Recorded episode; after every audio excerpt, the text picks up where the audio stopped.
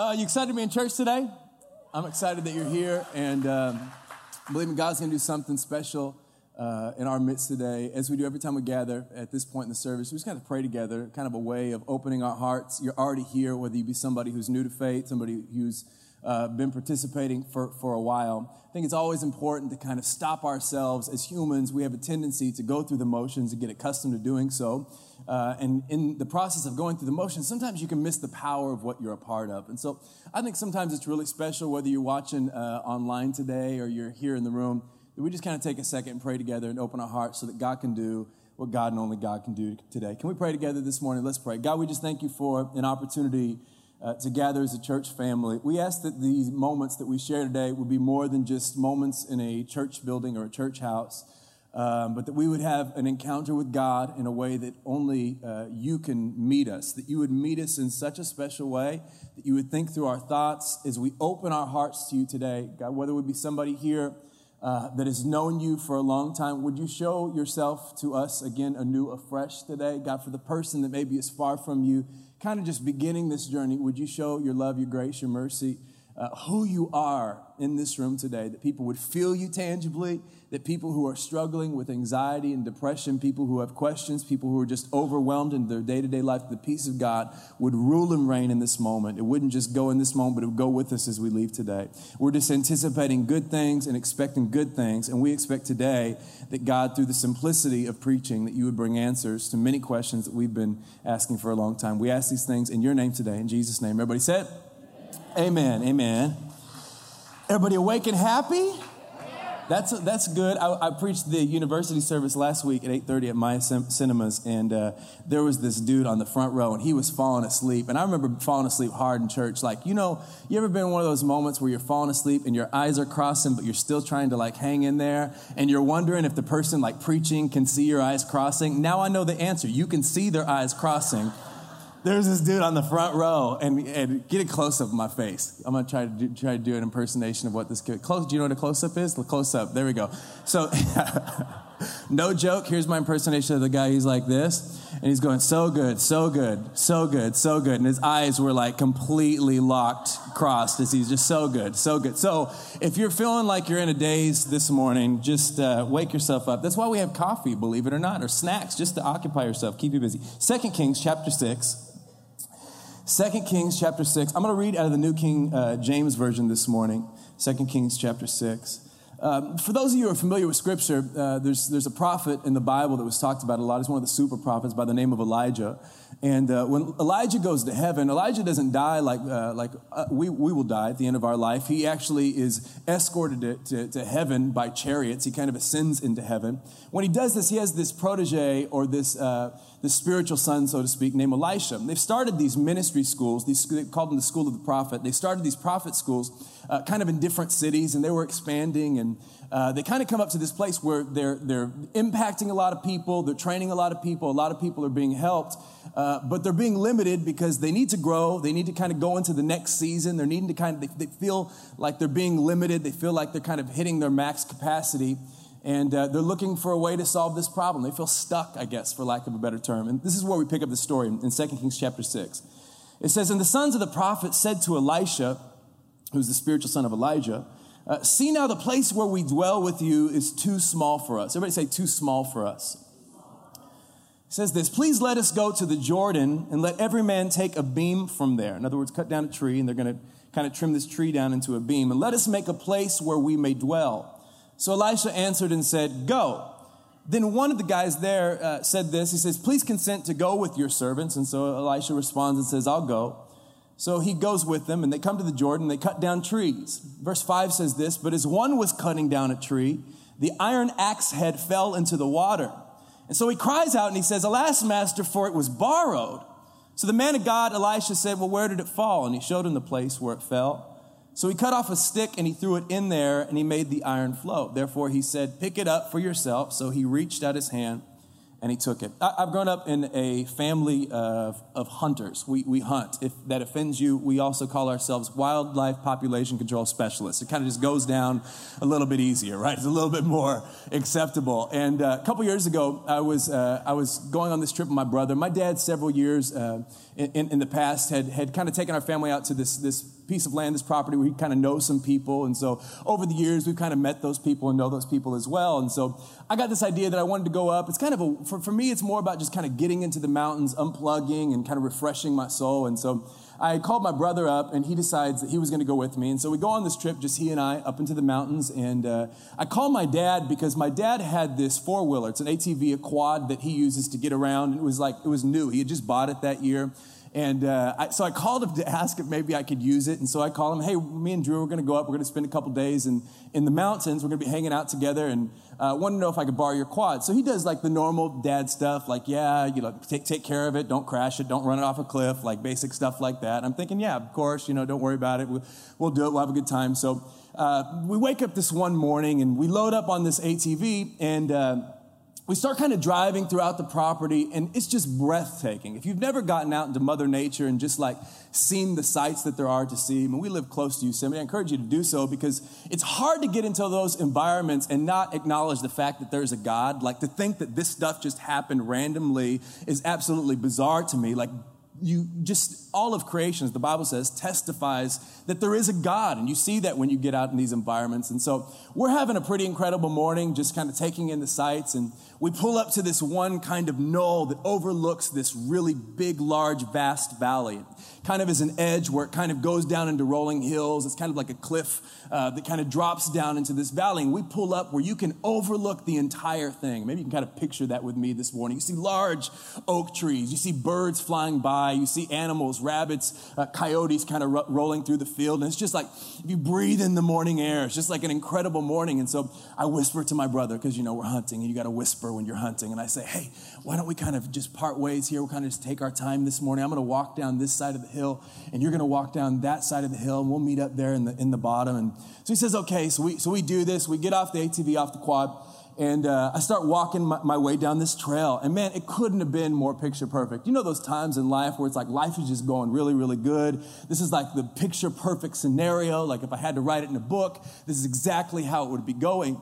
And as I'm walking, I, I, out of nowhere, uh, uh, uh, kind of above the sound of the birds making noise, I start hearing the sound that is really foreign to me, and I, I couldn't place it. And if your mind has ever been in one of these situations where you hear a sound that you can't place, it kind of instinctually causes a sense of, uh, of terror, maybe anxiety. Your, your mind is just kind of racing to figure out what is it. It's almost like sheer panic. And I hear this like, it's like a whooshing sound, is the best way I know how to describe it. It's like whoo whoosh, whoo whoosh, whoo whoosh, whoo whoosh. And as, as it's doing it, it's almost like picking up speed the way that it sounds. It's whoosh, whoosh, whoosh, whoosh, whoosh, And I can't place it. Oh, it's happening within a matter of like five seconds. So I'm hearing this whoosh, whoosh, whoosh. And all of a sudden I, I start to panic and I, I stop and I turn and I look. And as I look, here comes my dad, prized possession. His quad comes shooting off the top of, of the mountain. Apparently I didn't set the emergency brake and the thing had picked up speed. And that thing was whoosh, whoosh, whoosh, rolling down the hill. It, I'm not kidding, like a movie. It shoots off the side of this cliff. And I'm like, ah, like, please, no. You know, like just, just everything flashing before my eyes, all the things that I'm going to have to tell my, like, this is certainly not real. I felt hopeless. I'm like, what, you, what am I going to do? I can't do anything. It catches an edge. And this sucker just head over heels, just tumbles and tumbles. And I'm watching it from the top all the way, it falls all the way down to the bottom of this valley where it eventually, eventually lands on a tree. They have a couple pictures of, of what, what had happened. So that's, that's my dad's quad. Yeah. Imagine how my day went, that phone call, right? So this thing is, and, and it's, it's really down deep in, in, in a canyon and, uh, and, and we're, we're in remote wilderness. I mean, thousands of acres deep down into a piece of, of, of private land. And I don't know if you've ever had one of those moments. This is the best way. You, you feel stuck. Like where do i even go from here? Where do i even even start from here? You ever had those moments in life where you're kind of you're walking from your living room to your bedroom and then you walk back to your living room and then to your bedroom and you really don't know what you're walking back and forth for? It's like you just need a little bit of time to think or you go to the car and i don't really know what i'm going to the car for. This is kind of what i'm doing out there in the wilderness. Just kind of like what what, what am i going to do? How are we going to figure out what this how, how to move out of this situation? We go down to the quad and, and it's literally one of these moment, like, I don't know what to do. How, how is something going to pull this out? It seems like an impossibility to me. So, me and my brother are trying to figure out what we're going to do in this scenario. And uh, eventually, out, out, out, of no, there were some other guys that happened to be coming up to the same property that we hunt this weekend, uh, kind of friends, family friends, people that we know. And they end up coming driving down, and they're like, "Hey, are you guys okay?" Like checking on us and stuff. And we're like, no, we're not, we're okay, but obviously the quad is not. And so they go and, and these guys, they're, they're, they're CHP officers. So they're used to dealing with stuff like this all day. Tow, tow trucks, uh, machinery, things going, going wrong. And so they, they have this old school like Suzuki stick shift and they drive down in there. They start hooking up ropes and hooking up to the quad and they snap the ropes and they get a tow rope. And eventually, eventually they pull the quad all the way out. I had to call my dad. He was very forgiving. Was he upset? Yes. Did he forgive me? Yes was, has he let me borrow his quad again? Actually, he has, surprisingly. Uh, but it was one of those moments um, where I felt like I didn't know what to do. I, I kind of want to pose this question this morning and let it segue into some conversation. What do you do in life when you feel stuck? What do you do in life when, when man, I'd like to move forward. I would like to, you know, get beyond the situations that, that, that I'm facing. But a lot of times, the things that we face in life, they're, they're in the midst of some of the most perfect times and the times that, that are most picturesque, and it seems like life is going good. We come up against these scenarios that are larger than life. Sometimes they leave us a little bit befuddled where we don't really know the move to make, where we feel, I'm trying to describe this feeling. It's a feeling of almost numbness, like, I know I need to go somewhere. I know that it's time for a new season. I know that it's time for me to take a step and maybe step out and dream a dream and, and do something with the life that I have. But when I actually go to take the step, I really don't know what move to make if I have to describe it, I, I, I, feel stuck. I come here and I get great inspiration. When I read books, I get inspired about the things that God wants to do. I hear the things that the preachers are preaching. I hear the stuff on social media that is inspiring, and I got to do something with my life and leave my mark and make a difference. But when I wake up in the morning, when I actually sit down to make the phone calls or strategize as to what I'm supposed to do in my life, I don't really know what move to make. What do you do when you feel stuck? I'm not talking about a lack of inspiration. I'm not talking about a lack of motivation. I'm talking about being in a scenario where I don't really know where to go from here. When we read the story in the text, this is where these guys are at. They have a problem. They're, they're hitting a limitation. There's this place in their life where I know that there's more, but that more isn't here. And I know we need to make a move. They've maxed out as it pertains to these schools that they're running, and they need more capacity. So they come up with a strategy.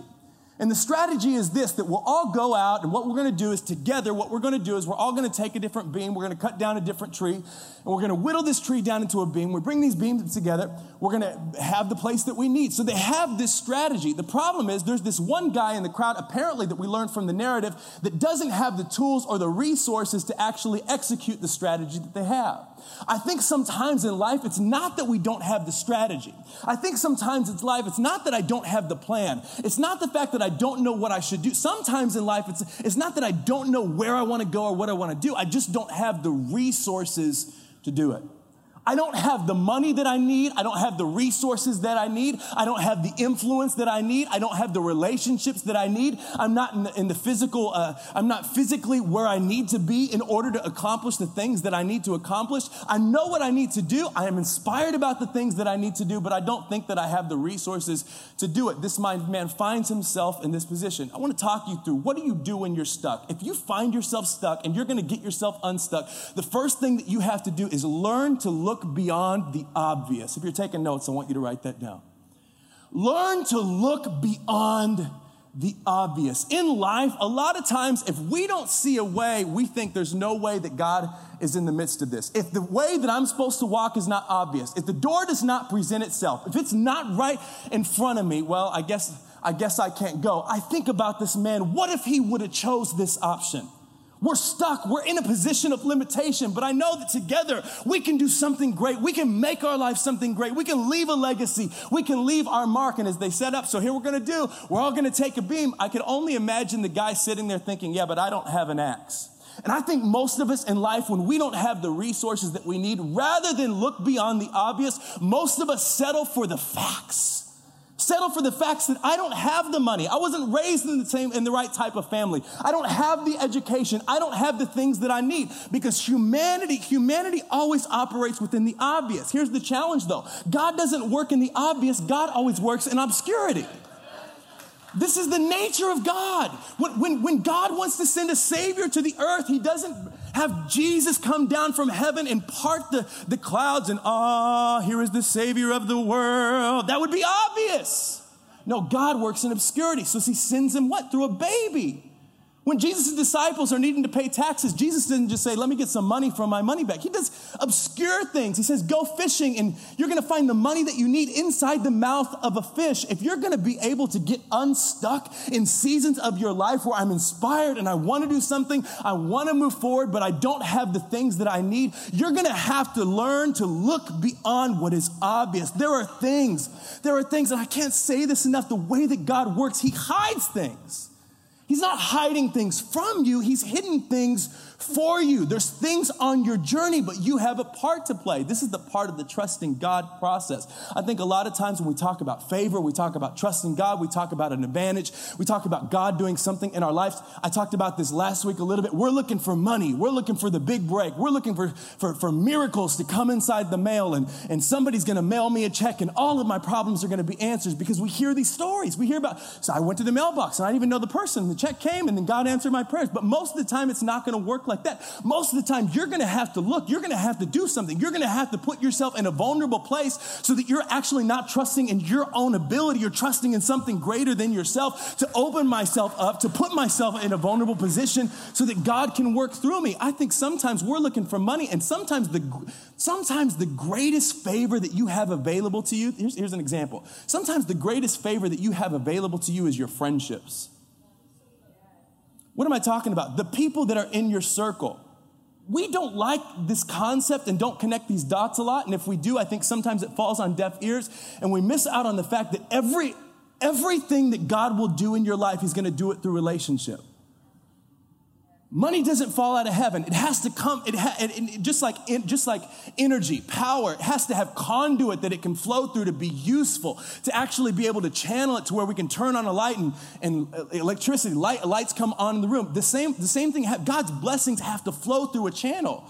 You know what that channel is? That channel is relationships. This is a challenge for us because it requires me to be vulnerable, to put myself in a position to be hurt, to be used, to be abused. But a lot of times, the thing that I'm looking for, the resource that I'm looking for, it's not obvious. It's hidden in a relationship. You're looking for money, but what you really need is advice that'll help you make money not just one time, but two times, but three times, but four times, but five times. When you get around people, when you pry into friendships, when you actually voice what you're going through, one of my big concerns about our society is I think that we're just so extremely fake. We're so, how are you doing? We're good, just getting through another day, another day, another dollar, you know, just, just hustling. Things aren't perfect, but I can't complain. Better than I've ever been. And all, we, we, we don't take the time. And really, the reason why we don't do it, I think a lot of times, because we're not willing to take the time. Take the time to slow down. And sometimes what is more important than your hustle and your grind is taking the time to be vulnerable and talk about the things that you're going through. Because sometimes the favor that you're looking for Sometimes the favor that you're looking for is not obvious. It's hidden for you, not from you in obscurity. When you get around a friend, when you talk to somebody, when you open, I'm not talking about anybody. I'm talking about people that, that, that are in your corner, that are fighting for you to achieve the God purpose that God is, you know, God has put you on the face of the planet for a reason. The person that is championing you to, man, accomplish and execute the things that God has called you to do. A friend, here's some things that a friend can do for you that nobody else can do for you. A friend can give you perspective.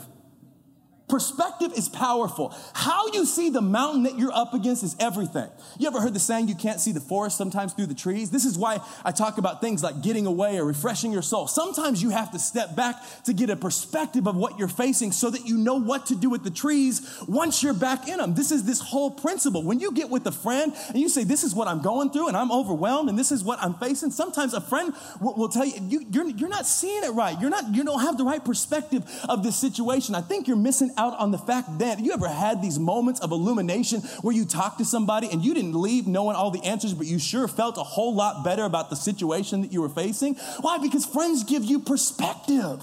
I think friends also give you persuasion. They give you this ability when you want to quit, you want to throw in the towel, the God friends, the God relationships that God has placed in your life to say, you're not giving up. Get, get that thinking out of your head. Get back in the game. Quit settling for a less than life. Quit acting like life is over. Life isn't over. You have blood in your veins. You have breath in your lungs. God is still working. They give you persuasion to, to stay in the game. And I think sometimes it's not just, it's not just perspective. It's not just persuasion. Sometimes they literally have provision. This is what we see in this story.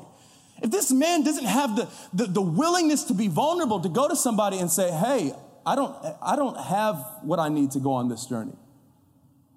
If he doesn't have the humility and the vulnerability, he misses out on some of the most incredible things that God wants to do in his life. I think in our life, it's the same thing. If I'm not willing to voice where I'm at, if I'm not willing to have conversations, this is why we create spaces for this in the church. This is why when we say small groups and everybody goes, woo woo, and we're like, why are we excited about that? It's for this very reason right here. Because most people in their lives, you don't know how to curate these types of relationships for yourself. Most people don't know how to have, I mean, you have friends that you can hang out and have a drink with and, and maybe make some good dinner and have some good laughs, but I'm talking about having some conversation with depth about my soul and where I'm going and what it is that I'm put on the face of the planet to do. If you don't have that, you need that because it is impossible for you to reach your God potential and take on the mountains and overcome in life and defeat the anxiety and overcome the depression and truly find freedom from all of the things that are keeping you from the life that you want to have on your own. You have to be willing sometimes to look beyond just what is obvious. Because a lot of times God hides things for you, not from you, in obscurity. Be willing sometimes to go on a scavenger hunt. Be willing sometimes to, to admit that I don't have know, know all the answers. I don't have all the answers. I need help. I think about the situation. If I would have acted like I had it all together, are you guys okay? Yeah, we're good down here. You guys got it figured out? Yeah, we'll, we'll, we'll work it out. I'm sure, I'm sure we'll figure it out down here. I think most of us live our lives that way. We, we, that quad would still be down in the bottom of that bottom of that canyon today, even as I'm preaching years later, because I don't have everything that I need for the journey. A lot of times, the things that you need for your journey are hidden in relationships, the people around you. It's not always as obvious as you think. And people who think, well, if it's not obvious, it must not be God. You haven't read the Bible then. Very seldom in Scripture is it obvious. Very seldom in Scripture is the writing just written on the wall and, yep, this is 100% what God wants me to do. No, a lot of times you're terrified when you take that first step. And I think sometimes God likes it that way because you're forced to trust in Him rather than your own strength. If, if I knew for sure every step that I took was God, then I wouldn't need to trust Him because I would, I would know all of the facts. But I think sometimes that, that obscurity thing of having to look for it. Okay, God, I know that you favored me. And rather than saying, I guess this favor thing's not real because I don't see it, I'm gonna dig. I'm gonna go on a scavenger hunt. I'm gonna talk to some people. I'm gonna be vulnerable. I'm gonna show my true colors. I'm gonna be willing to tell other people that I don't have what it takes to be able to go where we're going, but I wanna go. Some of you in this place, you wanna grow spiritually. You want your families to grow. You want your marriages to grow. But in order for that to happen, you gotta be willing to open your mouth to a dream team member, to someone here, to someone in the church, to someone in your family to say, hey, I want my marriage to be better, but if I'm honest, I don't know how to do that on my own. I need help. I need a tool. I need an axe because I don't have my own. I'm going to have to be willing. If you find yourself stuck today, in a numb position, which I think many Americans, many people, many believers find themselves in this position, you're gonna have to learn to look beyond what is obvious. Second thing is this. First thing, you have to learn to look beyond the, what's obvious. Second thing is this you're gonna have to learn to lose well. That's weird. Write that down if you're taking notes. You're going to have to learn to lose well. In our society, in our world, we talk a lot about winning. We, we teach people how to win. We teach people good ethics on behaviors on when you win, this is how you should treat the losers. We even teach them that. When you win, we should be excited about the win. It's all about the win. Define the win. Let's all rally behind the win because everybody wants to win. But if there's winners, there's also losers. And so we coach and we teach everybody how to win, but we don't teach people how to lose. So when people lose, most people find themselves defeated, thinking that they are worthless because of the fact that they have lost. You have to learn to lose well. What are you talking about? Lose well. This whole idea of loss, first of all, can I, can I let you in on a little secret? It's a human concept, not a God's concept. God doesn't know what it's like to lose because God always wins. If there's ever a loss, if, if you would ever see what God has uh, seen or experienced as a loss, he would take that loss and use it for his gain. And this is what you need to do.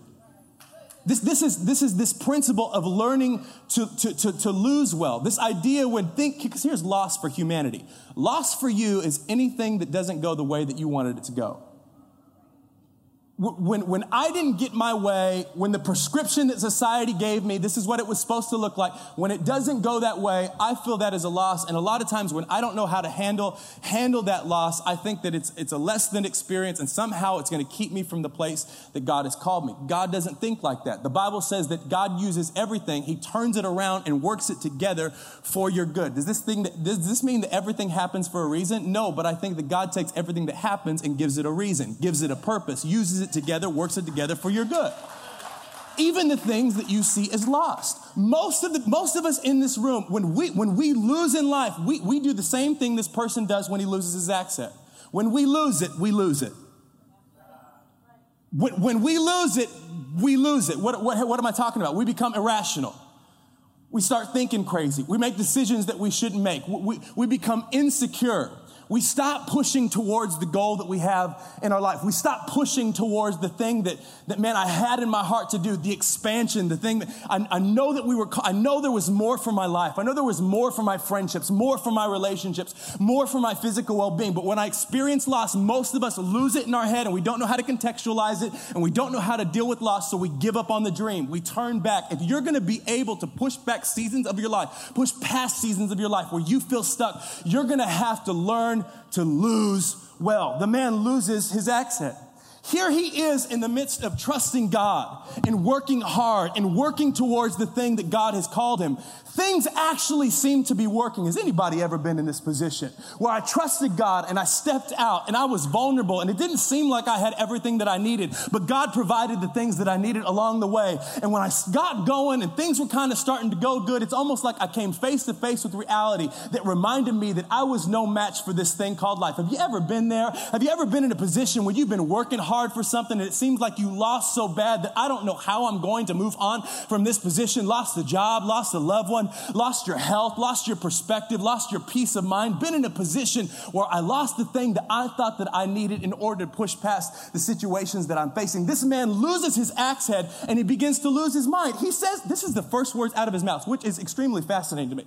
He loses his axe head and I'm thinking, if you lose the thing, why do you have the axe head in the first place? Why do you have the axe to begin with? Because you're trying to push towards something that you know you're called to. Because you're dreaming of more, believing of more. It's the vision. It's the thing that I'm working on. So he loses the thing that's enabling him to get to the place that he wants to be, but he's not worried about that. He loses the axe head he doesn't say, Oh my God, how am I going to be able to accomplish the things that God has called me to? He doesn't say, I've lost the thing that, I, how am I going to get to my future? He says, I've lost my axe head and I'm freaking out because it was borrowed. What? Because it was borrowed, because he finds himself in this position where I think we do a lot of times when we lose it, we're more obsessed with what people think about what we've lost. than actually being upset that the loss could actually keep me from the place that I'm going. I'm more obsessed with what people may think. And this is the world that we live in. And I think when Elisha, when Elisha then calls him, come here.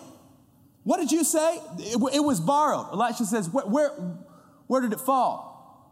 Over there in the, in the river. Elisha cuts off a stick, as the Bible says, throws it in the water, and the axe head begins to float. And I think in this moment, I think the man who borrowed the axe head came to a great epiphany that I hope many of us come to this morning. A lot of times in life, when it feels like I'm losing, I'm not actually losing, I'm learning. Did you hear me this morning? A lot of times in life, when I feel like I'm losing, I'm not actually losing, I'm learning. The thing that the man had grown accustomed to getting from other men, all of a sudden he finds himself losing it, and the man who represents God is the one who gives it back to him. In other words, I think there's this picture in life that even I think we become dependent upon each other and dependent upon humanity and dependent upon our carnal thinking and dependent upon our hustle and dependent upon our perspective and the way that we think things should work. And I think a lot of times in life we got to draw the line that even when I'm losing, sometimes I'm not losing, sometimes I'm actually learning. And I think what he's learning is the things that, that I've, I've grown accustomed to getting from man. And maybe it's the hustle and maybe it's the work and maybe it's the benefit and maybe it's the blessing. But I think when the man of God hands him the thing that he's accustomed to getting from man, he realizes that that I wouldn't have been able to get it from man if God didn't enable me to get it from man, that it's really been God that's been giving it to me all along. Sometimes in life, you have to remind yourself in seasons where I feel like I'm losing. I'm not, I'm not, I'm not losing. I'm learning. What am I saying? Don't get lost in your loss. Don't get lost in your loss. Allow your loss to be a lesson and learn from it. Somebody needs to write that down. Don't get lost in seasons that feel like you're losing. Instead, allow it to be a lesson. If I didn't go through this, if I didn't experience this situation, I wouldn't have the perspective that I had to be able to trust God more, to realize that it hasn't been man that's been keeping me. It hasn't been man that's been faithful to me. It hasn't been man that's been favoring me. It's been God all along. And if I lose something, God's going to give it back to me because it wasn't man that gave it to me in the first place. It's been God that's been giving it to me all along. And if he didn't go through this experience, he never would have learned this lesson. Why? Because for God, God doesn't see in loss. What you feel like you've lost, God can give it to you back way better than you ever had it to be, had it, had it to begin with. Because this is the way, this is the way that God works. I'm talking to, listen to me, people in this place that have lost loved ones.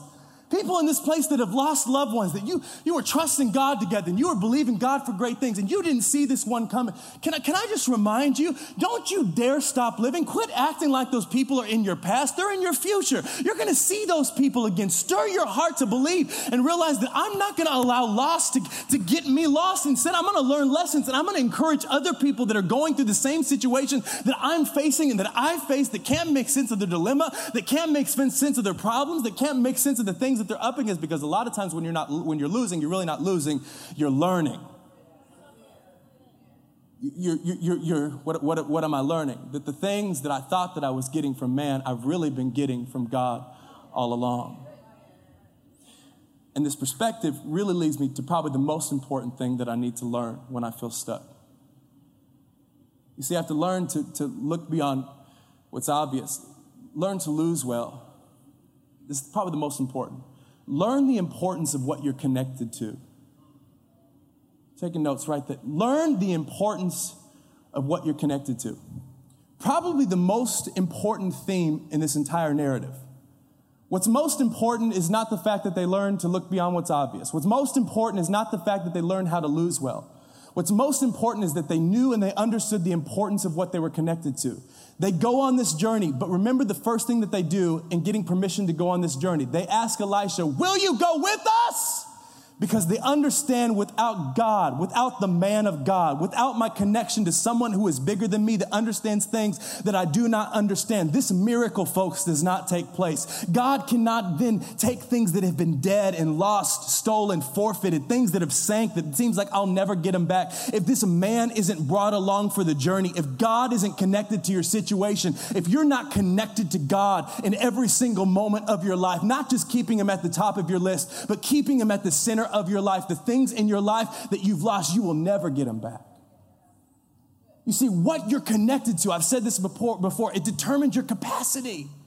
You see this in human relationships. The people that you're connected to determines your capacity. If you hang out with a bunch of low life, riffraff type people, your life is going to be like that. People, people who, who struggle to think about getting, oh, I can never get ahead, your life is going to be limited by that. Whatever you're connected to determines your capacity. How much more what you believe in, what you believe about God, what you believe about Jesus. I hope you understand this picture. What, what Elisha is doing when, when they lose the axe head, he says, Come here, what, come here, what did you, what, what happened? It was borrowed. And the Bible says he takes a piece of a stick and he throws it into the water. Why does he take a stick and he throws it to the water? It's this whole principle. Learn the importance of what you're connected to.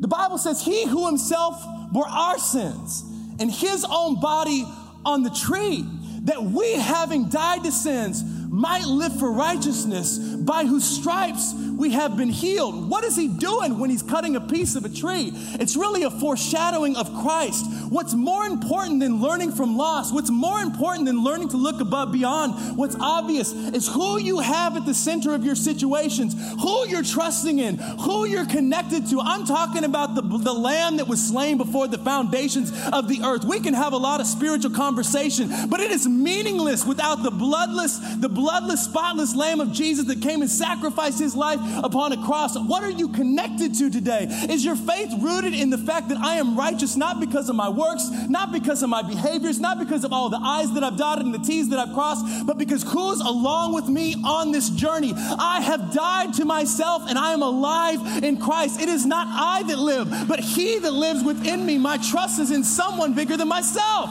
What you're connected to matters because what you're connected to determines your capacity.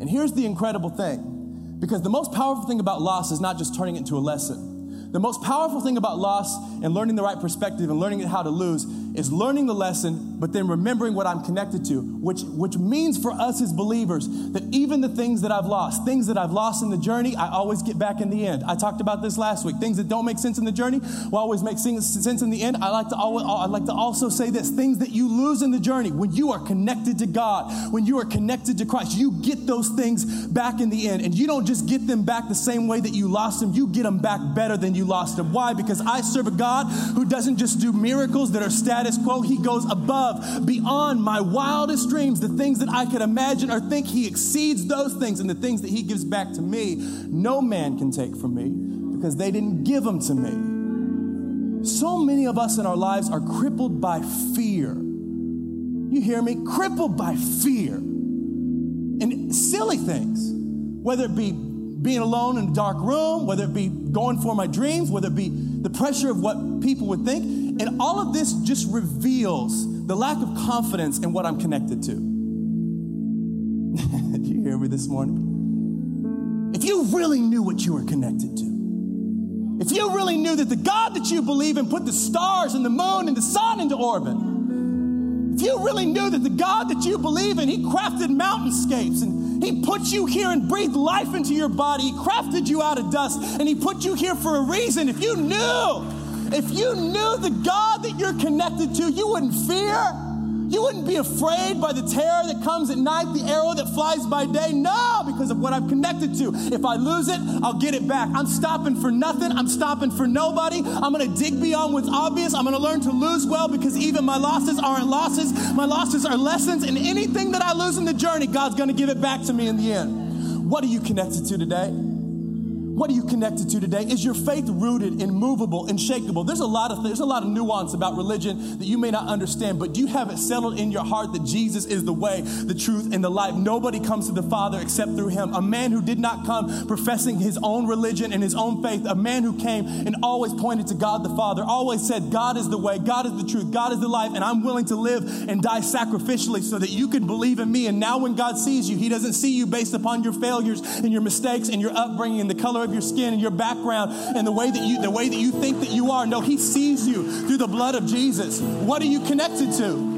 What you're connected to matters. Church, what, this, this, this matters as it pertains to the church that, that, that, you attend, that you participate in. The Bible says those who are planted in the house of the Lord will flourish in the courts of their God. You need to be committed and planted in a church house somewhere. And if you don't believe in the principles and the foundations that we are preaching and on board with here, you need to go find yourself another church because you don't, God has not called you to be a spectator. He's called you to be a person, a participator.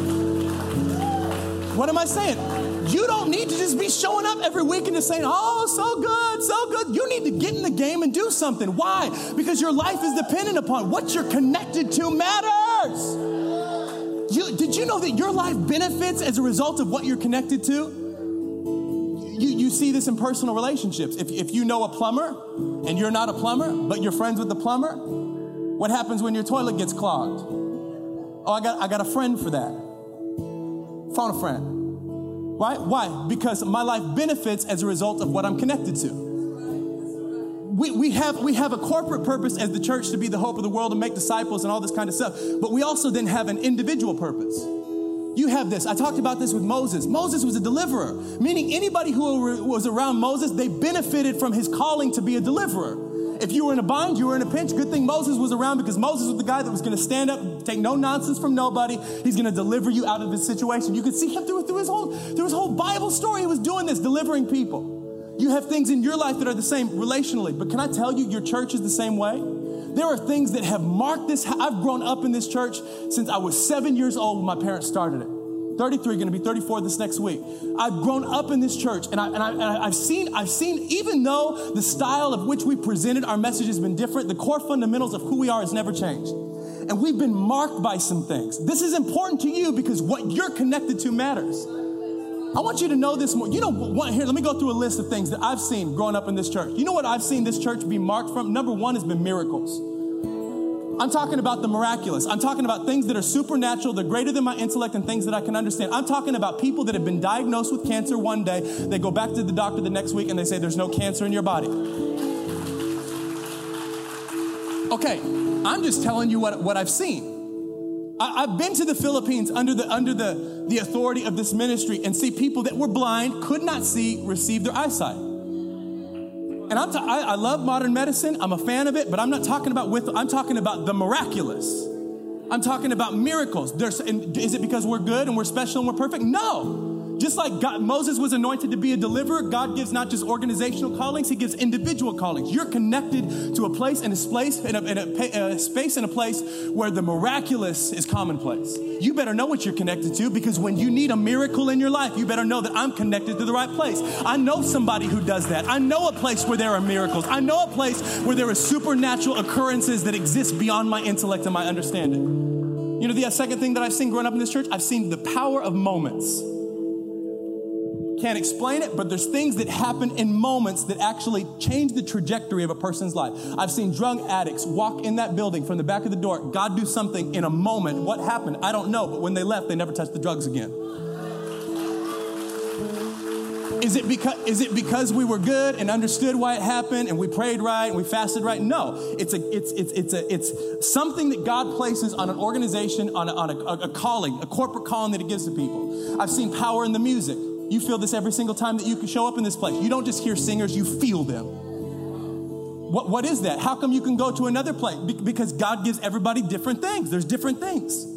There's different spaces, but when I need something to move me in a way where I almost need my, my soul cleansed and purged, when I come into a worship service and these guys are singing, and are they perfect? Are we perfect? No. But when God puts His grace, He puts His anointing, He puts His, his yoke destroying, burden removing power into a moment when they begin to sing, what happens? What am I talking about? Learn the importance of what you're connected to. You're not just showing up to church on a Sunday morning, you're connecting yourself to something that's bigger than yourself.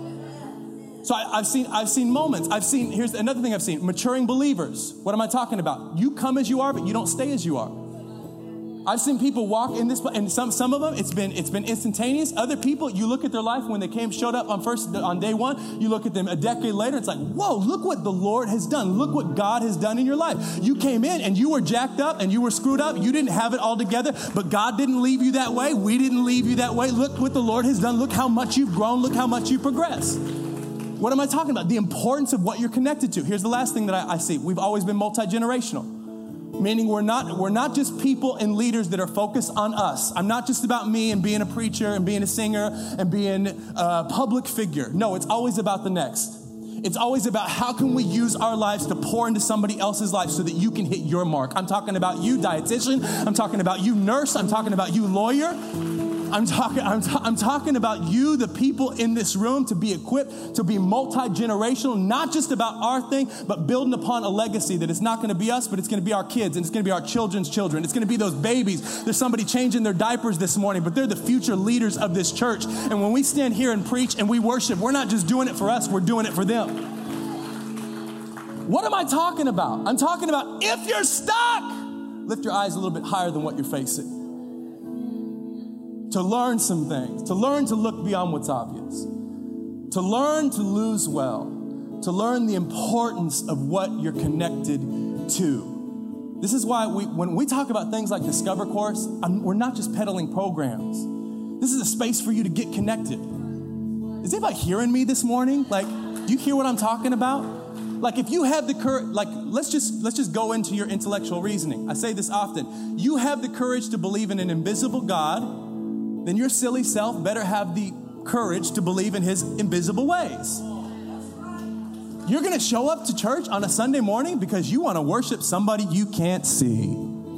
If you're going to have that kind of courage, then you better believe that what you're connected to matters. You better believe that his invisible ways, his spiritual principles, Man, if we want to take the route of intellectualizing and understanding, we can talk that stuff all day long. But at some point, you're going to have to realize that if I believe in God, that I'm going to at some point have to take make a decision. Do I believe in His ways? What you're connected to matters. When we say discover course and things like that, it's a way for you to get connected to what? To come under a covering, so to speak. These are not weird spiritual words. This is literally what it means. What you're connected to matters. Just like you have plumbers that you call when your toilets are plugged, you need to be connected to a house that has access to things that you need.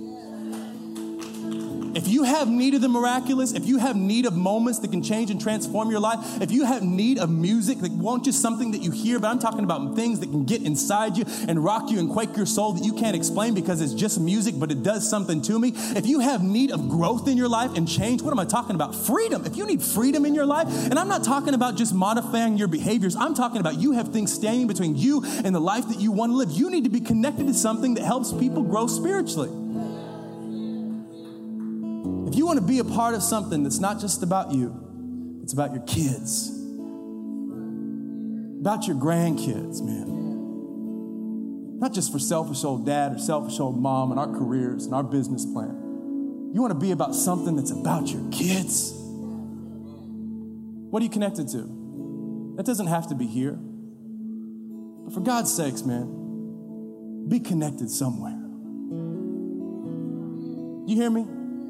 Be connected somewhere. Those who are planted in the house of the Lord. It, hear me, it doesn't have to be here. But be planted, be planted somewhere. Not church hopping, not showing up to different churches and picking things that I like and the things that I want to hear because I like that, but I don't like. Isn't that funny how we do that? Like people come up to me, I really like the part when you said, What about the part that you didn't like but you needed to hear? you know? I'm tired of it, man. I'm tired of us thinking that everything has to stroke our intellect and make us feel good to be good, to be God, to be right. You, sh- you should sometimes leave this place feeling challenged. You should, you, I'm not talking about condemned, I'm talking about challenged, that there's more. I shouldn't, I shouldn't be leaving a church service saying, man, that was good, and I agreed with every single point. That's exactly what I've been trying to tell. What about the stuff that you didn't agree with that challenged you, that you needed to hear? Because I, need, I needed to hear that today. You know, when we talk about stuff, about vulnerability and ego and getting my pride out of the way, that's not, I don't like hearing that stuff, but I need to hear that stuff. What am I talking about? The importance of what you're connected to. Get into a house that you trust, get into a place that you trust. Get committed, get involved. Get involved, whether it be in groups, whether it be in Discover course. Understanding we're not peddling programs, we're trying to help people accomplish their purpose. Would you close your eyes with me? Would you bow your heads me, with me today? God, today we just open our hearts and we take a second just to remind ourselves who we're connected to. I want to sing the, the Waymaker song before, before we go because I think there's many of you probably here that feel a little disoriented. It's this principle of stuck that I opened up the service with, where I feel a little bit numb. I'm inspired and I'm excited, and I come here every week and I'm inspired. I'm inspired and excited. But if I'm honest, I don't really know the step to take. I don't really know the move to make. What, where are you? You're stuck. You're in a position where I know we need to grow, but I don't have the tools. I have the strategy, but not the resources. If you find yourself in that place today, I'm, ch- I'm challenging you to look beyond what is obvious. I'm challenging you today to learn to lose well. I'm challenging you today, mainly this, to learn the importance of what you're connected to. And before we go, I want Drew to sing this, and uh, I'm going to ask you to stand in a second. But I want you to remind your soul about who you're connected to. I think sometimes we just forget, and then we get scared when we go back out into the real world, the real life. Hope I'm gonna make it this week. Hope nothing bad happens this week. No, I, I just declare war on fear as it pertains to our church. We're not, we're not gonna be people who draw back, whether everybody agrees with our stance or not. We're, we're, we're, trying, we're trying our very best to trust God in the way we only know how. And I think what matter, the, the only way that we can do that, church, The only way that we can do that is by reminding ourselves who we're connected to. You're connected to a waymaker. You're connected to a miracle worker. You're connected to a promise keeper. You're connected to light in the darkness. You hear that today? You're connected to light in the darkness. And when the world gets darker and darker and darker, you just got to remind yourself who you're connected to. I am connected to light in the darkness. So when darkness gets darker and darker and darker, you know what happens to me and my family? We get lighter and brighter and brighter and brighter. So when everybody else is on the decrease, our family, our church, we're on the increase. We're on the up and up. We're going from mountain to mountain. We're going from glory to glory. We're going from faith to faith. We haven't seen our best days yet. People say that it's doomsday and the negative things and dark things are to come. Not for us, not for our house. As for me and my house, we will serve the Lord. We know who we're connected to all across this room, would you stand to your feet? Would you begin to sing and lead us through? Can we remind our soul? I want you to leave. If there is discouragement in this place, you are not leaving here discouraged. Let me be the friend in your life that's going to persuade you. You're not leaving this place discouraged. Come on, can you think about these words? Can you feel these words? Can you remind yourself of the God that you believe in? Who are you connected to?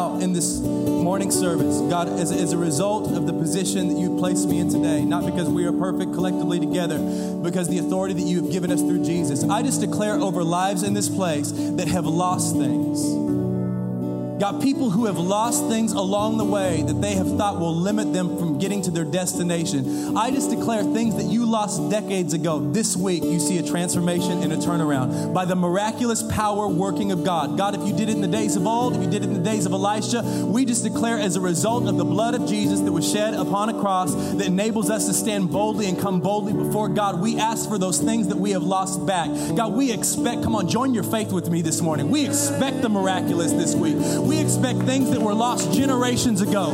God, I'm talking about things you didn't even lose. I'm talking about things that your grandparents and your great grandparents lost, that we were going to give up and forfeit those things. I declare turnarounds. I declare inheritances that have been held off for years. This week, this month, today, in this moment, we just declare a breaking, a releasing, God in the heavens. And as it has happened in heaven, let it be so on our earth. God, we join our faith. We're not looking for status quo Christianity. We want the evidence and the power of God, who you are working in our life.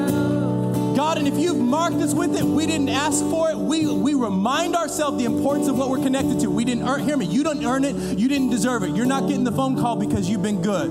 You're getting the phone call because God's been faithful. You hear me? It's not because you've been good, it's because God is faithful. And he's going to be faithful to some grandparents and some great grandparents. And I just declare things that have been lost in the journey, you're getting back. You're getting back. You're getting back. You're getting back. Why? Why? Because we're those who have the courage to believe that you can get it back, you'll get it back. You don't believe it, don't worry about it. You won't get it back. And so you hear me? But for those of us in this place say, God, we want everything that you have. God, this, this morning in this place, I just declare God, a returning of things that have been lost finances, peace of mind. Peace of mind. Those of you who you never used to struggle with mental anxiety, but in the last couple years you've been struggling with it a lot, you're getting back your peace of mind. Getting back your peace of mind. Restoration. I'm talking about in relationships, friendships, friendships. Not talking about the ones that needed to go. I'm talking about the ones that you lost along the journey as a result of miscommunication and manipulation and people being devious.